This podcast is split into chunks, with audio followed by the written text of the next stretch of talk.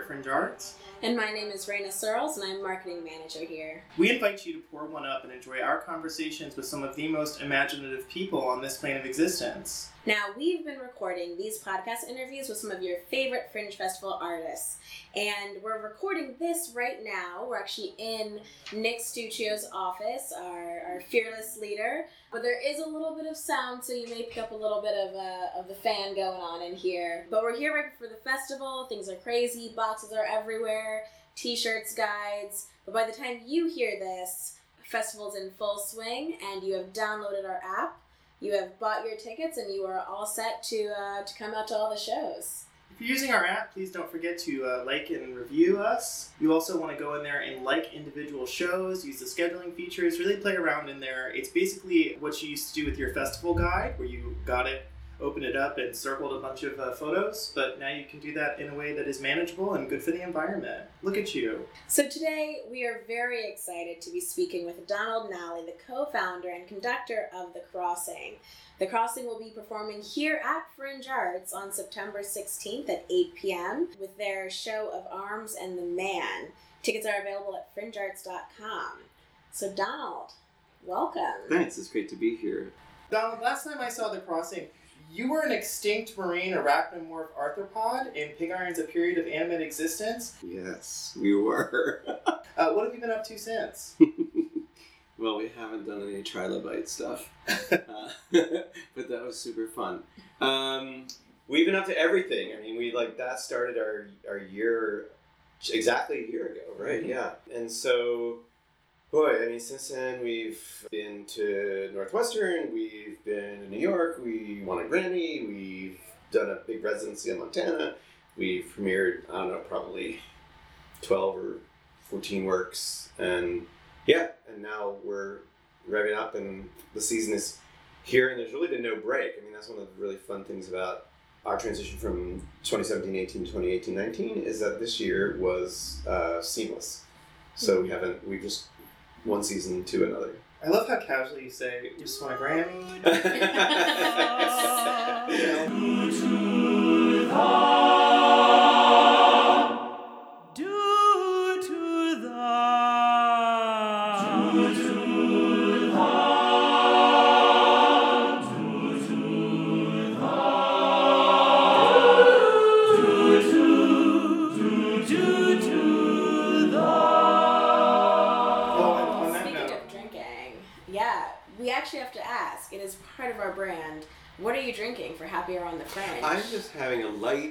summery Sauvignon Blanc. Thank you. Lovely. Yes. How about you? you? Uh, this week I'm having coffee because that's where we are. I personally ordered a mocktail this week. I got the uh, the watermelon cucumber lemonade, but it does taste like booze. So who knows where this is going today? So we're really excited for Of Arms and the Man. Um, this is a piece that we've we've heard that it talks about themes of nationalism and war and things that are happening today and are just as relevant today as they were any number of years ago. So we're just curious to know. Can you tell us a little bit about the program and what we can expect?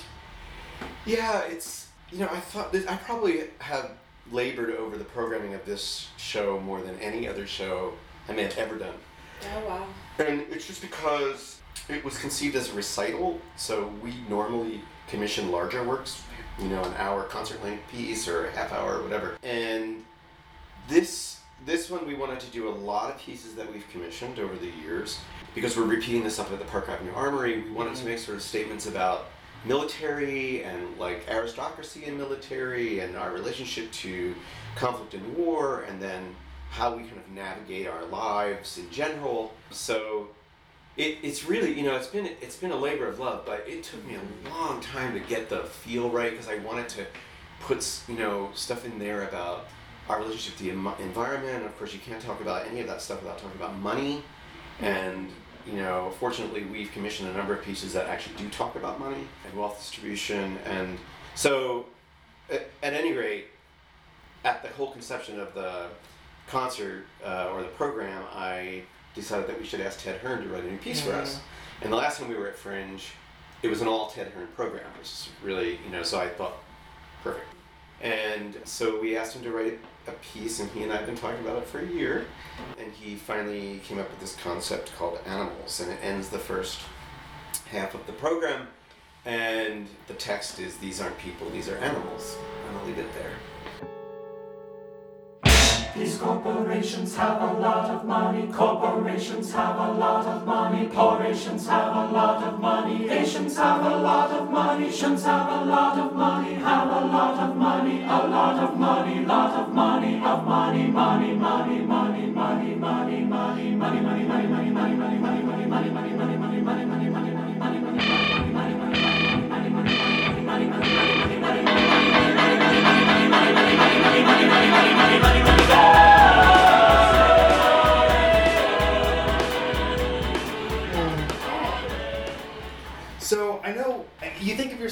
Curator more in your work. Is that is that more true? You've kind of talked in the past about this idea of uh, the crossing being a curator and the program being the gallery.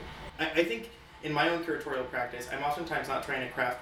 Well, you're trying to craft the experience that night, but what you're also thinking about is what conversations people have after and you're trying to like prompt some sort of uh, social discourse in some fashion. What conversations do you hope that audiences have with each other uh, after they come to see Of Arms and the Man? it's a good question. You know, it's it's it's interesting. I don't actually think all that much about the conversations mm. because I'm focused on the questions, but maybe that's the same thing because you know. F- for us, we just think this is not particular to the time that we live in, but there's just so many questions that don't have easy answers, or maybe don't even have answers, right? Or they're not mm-hmm. solvable in our lifetime. And so we decided a long time ago that we wanted to invest in those questions and ask creative artists to address them through their own like compositional voice. And maybe focus or magnify or whatever they decide to do on the on the questions. So i think the dialogue afterward you know in my head I'm the dialogue a- afterward, which I said, you know, which I said I, I don't really think that much about, but I, I think it might be an interesting reaction to that text that this particular composer takes, right? So, so there's this big piece in the second half called Rig "Regret" by Gabriel Jackson. We we commissioned it in 2013, and it it is a part of this big project called "The Gulf Between You and Me," and it was and it was three big pieces in three different programs based around the Deepwater Horizon disaster.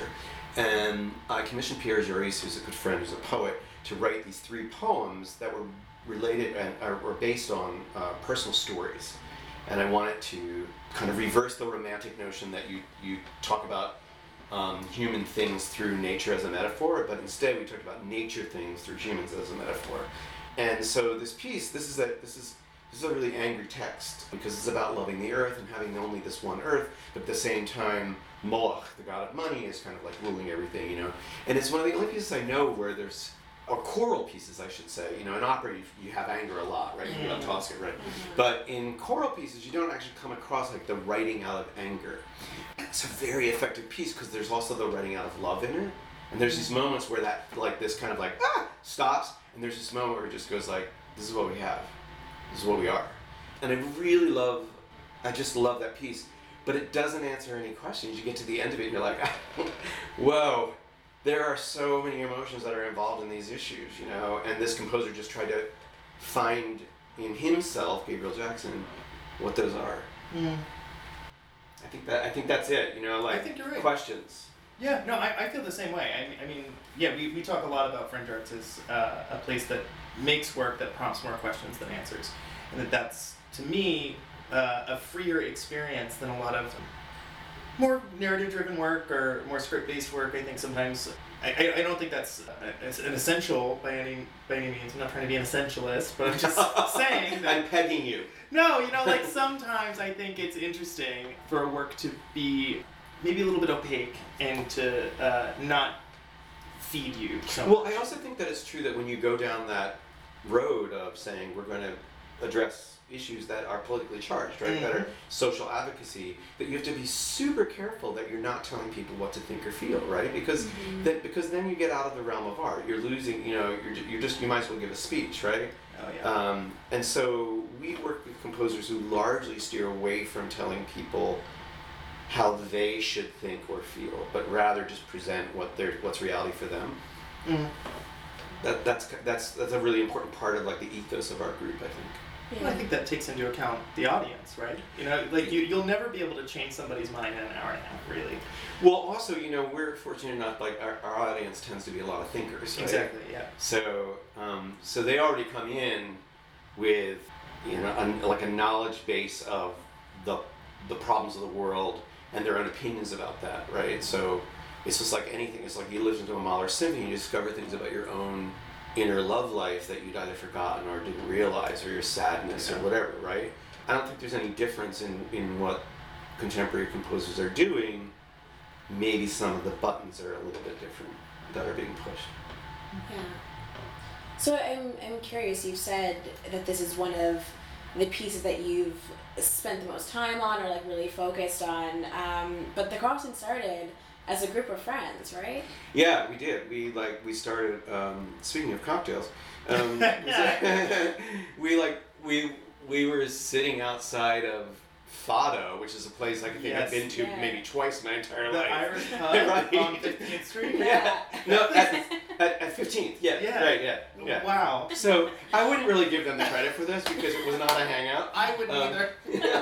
However, the reason that we were there was because um, so I lived here from 1992 until 2003, and in the course of that time, I did a lot of different ensembles and collected in a way this group of professional singers that basically wound up doing everything together. And our home became St. Mark's Church on, on Locust Street between um, 16th and 17th, and and we really like that was a you know that was a that was an everything home to us. We we just made all kinds of crazy music at that church and it was amazing. And so i had moved to wales and a bunch of the rest of us had moved to like different coasts and whatever. And we a bunch of us were back. I don't remember why. And we were having drinks outside of Fa- fado which i also don't remember why. And one of us said you know we really should do a concert. I really miss the kind of music that we make, the really, you know, kind of risk taking, you know, I don't know exactly what's going to happen in this concert because it's new, right? Yeah. And I kind of chuckled and said, yeah, sure, we you know, you know, I'm thinking like, yeah, well, I live in Europe now, and everything moves on. And then Jeff, my co-founder, you know, called me when I got back to Wales and said, so when? When? When's the date? Mm-hmm. and here we are. You know and we did not expect like that concert was just fun. It was like a, it was like a, i really miss you and i love you and i want to be in the same room with you kind of thing. And not like oh we should collect an audience and uh, you know and, and sell tickets and make money. None of that was a part of any of the beginning of the group. It was just we like new music and we should do that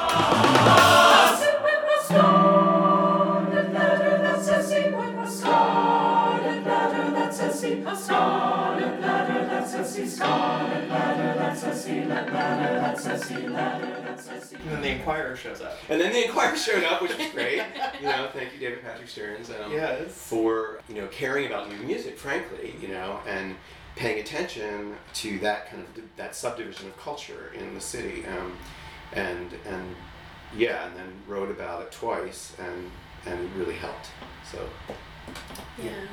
Well, so what were those first few months like after the first concert? well so then we so it was a one-off it really was I went back to Wales. I had a you know a job that kept me really busy, and and everybody else went off to their own corners. And then we got this amazing review, and thought, well, maybe we should do another one, you know. And then so the next year we decided we would do two, and and and literally we're splitting the box office here, right? You mm-hmm. know, there's not we're not incorporated. We don't we're not taking donations, you know, and so it might have paid for parking, maybe, and and so yeah, we did two, and those went well. And so then we kind of like went, well, we had picked a name already.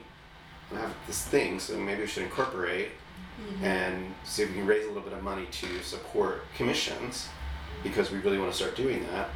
And so the next year it was three, although I think one of them maybe didn't that third year didn't we didn't it didn't work because it was just too complex to try to get something like going. You know. So yeah, I think then in the fourth year we printed a brochure and we were like an actual group. You know, we're trying to be adults Uh-huh. and and had like a little mini season.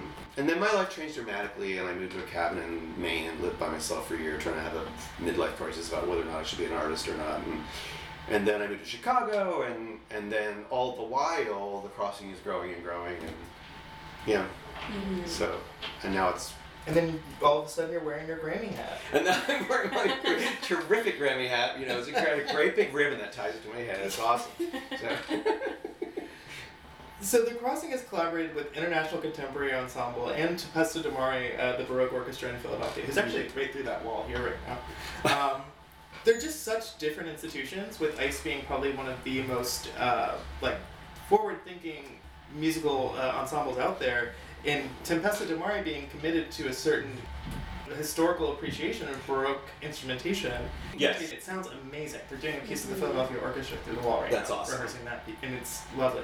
But I guess what I'm interested in is it, it seems like you have your own criteria in your head for what makes a great partner for the crossing, and I'm interested in unpacking that a little bit. Like, who are the people who you find you want to collaborate with because your organization is so mission driven?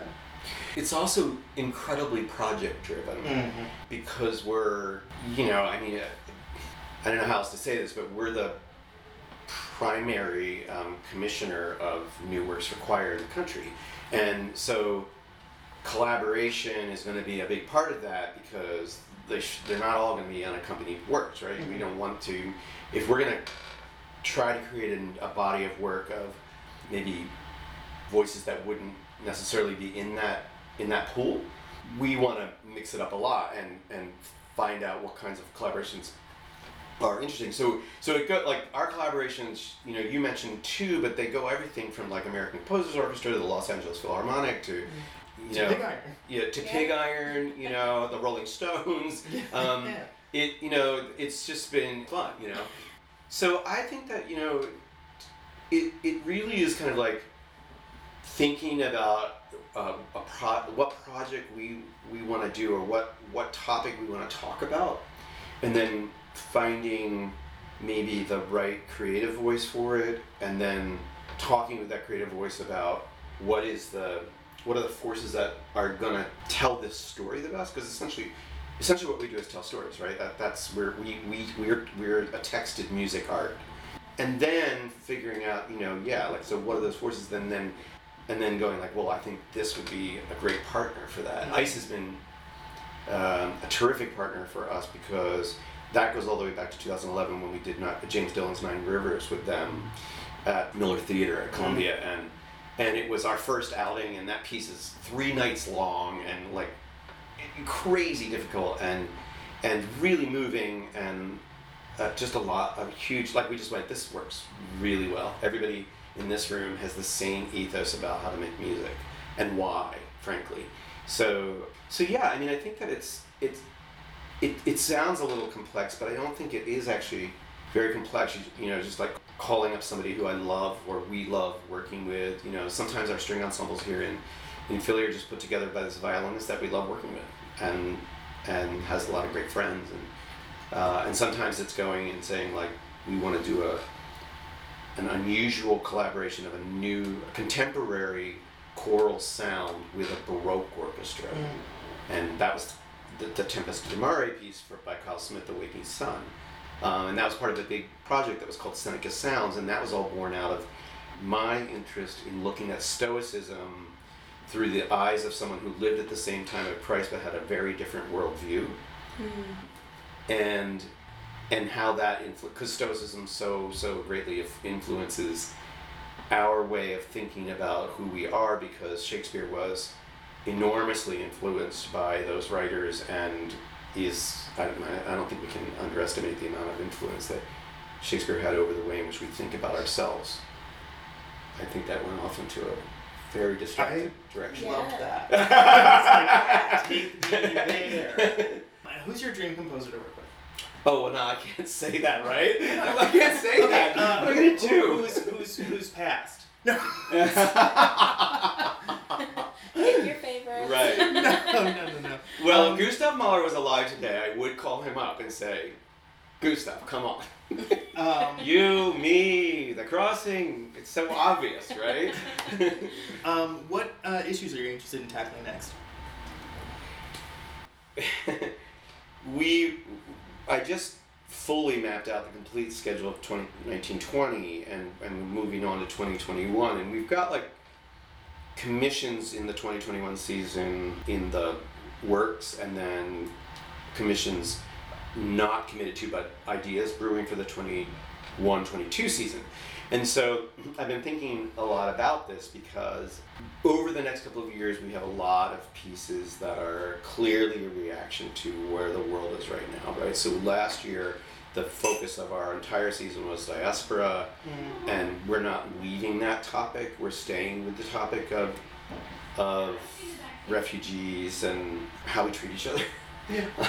and but on the other hand like we can't i, I don't want to get caught in the vortex of you mm-hmm. know i mean my personal hope is that is that two years from now we will hopefully be looking at a different paradigm of what the problems of the united states are.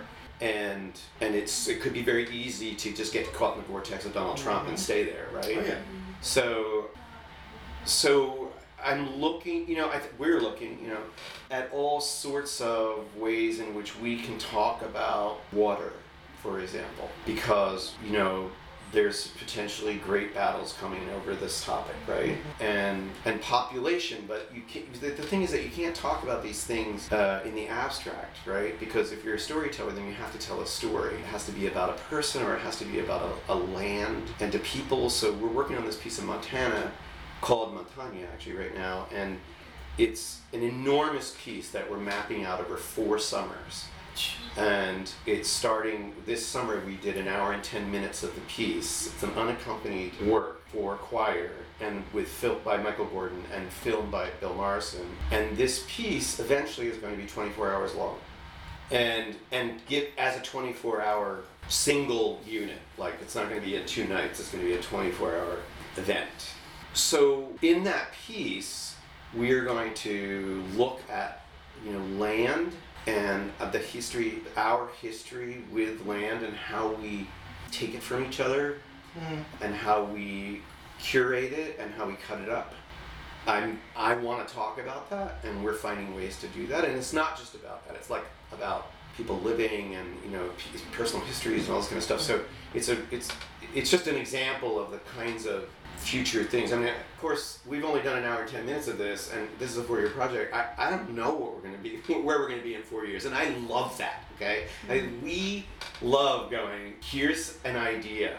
Take this and figure out like how it works and we'll like be in on on the on the planning process. And we love doing things like that because it you know just it makes for such creative spirit it's really fun Yeah, uh, one thing I am curious about, and I know you're one year into the, the four year process, but think about audience experience with a 24 hour long Yeah. piece. We just Yeah. recently did uh, Stockhausen's Klang here this past spring, and that was another piece where it's, you know, a long period of time, so kind of curating. You know, is the audience meant to be sitting the whole time? Mm, Um, and I'm curious if you've kind of had those thoughts. oh believe me. Believe me you know because when you're looking at a project like this as you well know you're looking at enormous amounts of money as well right? Oh, so you want to make sure that you're not becoming more of the problem right?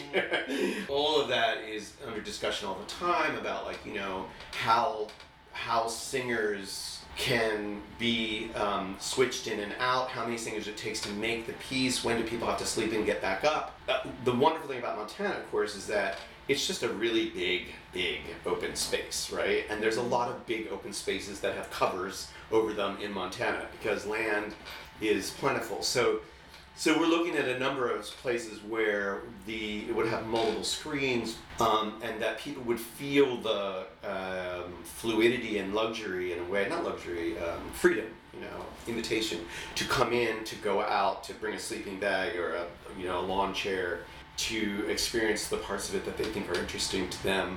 So yeah, we, we thought you know we don't have it figured out, uh, but um, we've thought a lot about what uh, what are the what does the audience actually experience? Because no one's going to experience a 24 hour piece, right? You know. Well, you'll have those those fans. Oh, but those are I know all about those. so you know what I mean? Like for the most part, everybody sleeps within a 24 hour period. So Mm. That's really cool. I, I really related to everything you were saying about uh, how to effectively plan for work in the future. I mean, we're Mhm. looking at 2021 and 2022 right now as well. Um, and we're really looking at 2020 because you want to get it right.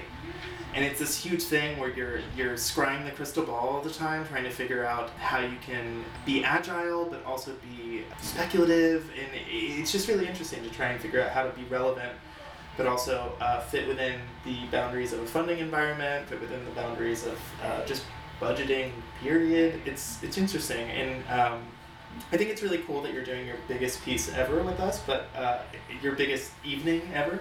But I think we're about to be eclipsed coming up soon next year uh, with a piece called Aniara in Helsinki. Can you talk to us a little bit about what's next for the crossing? Yeah, so the end of this season, uh, 2018-19, is the culmination of a four-year project called Aniara, and it's based on Harry Martinson's uh, novel, and he won the Nobel partly for his poetry in general, and, and then clearly Aniara kind of anchored that. And it's a and it, it, it itself, the novel itself is a is a poem, and it's the story of a spaceship that is leaving a dying Earth because we've destroyed it.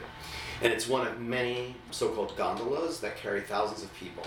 And they're all headed to colonize some place like on the other side of Mars. And this particular spaceship gets into like a, an asteroid belt or something, you know, and gets thrown off course. And when it does, it, it is its direction can never be changed. It, it's headed out into eternity essentially. It's it's actually headed to their view of it is that they're headed to the Lyra constellation, which is I think fifteen thousand light years away or something like that. So everybody's fate is sealed, you know.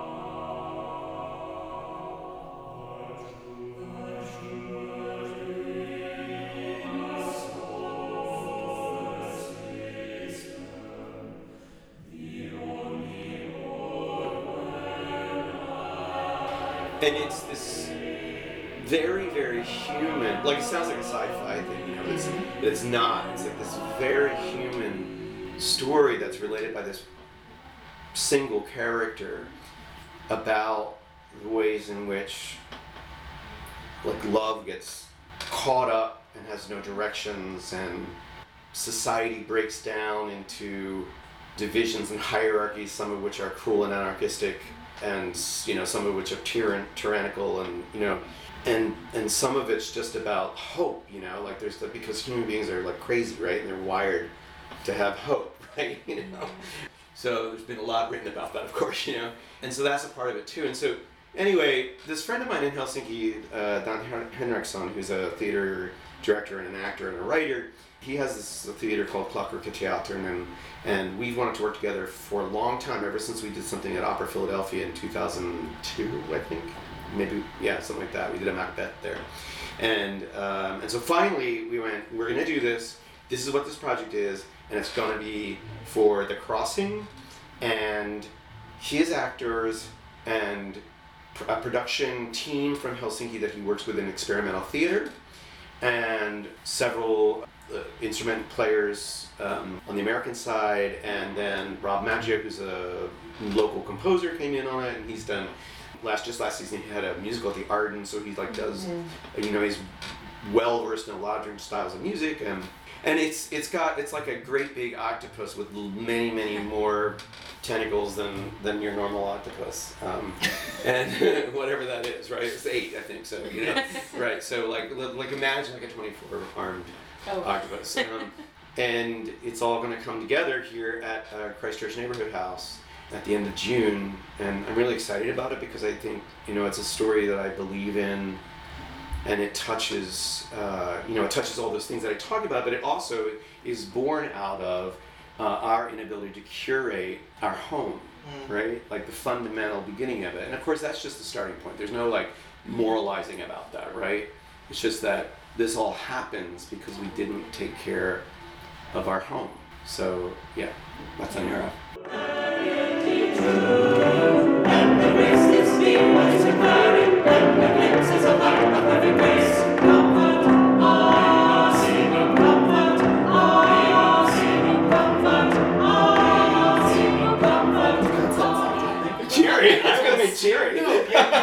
Sold me. So magical realism. In a spaceship is all I need in my life.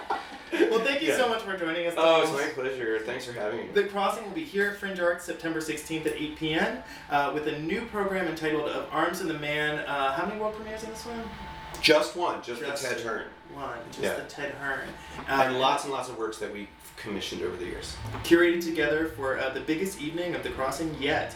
Uh, if you're interested, get or get your tickets at fringearts.com or on the Fringe Arts app. Thank you- Available on the App Store and Android, uh, Google Play. Thank you, Play. Raina. and thank you, Don, so for joining us. Thank you. Thank you.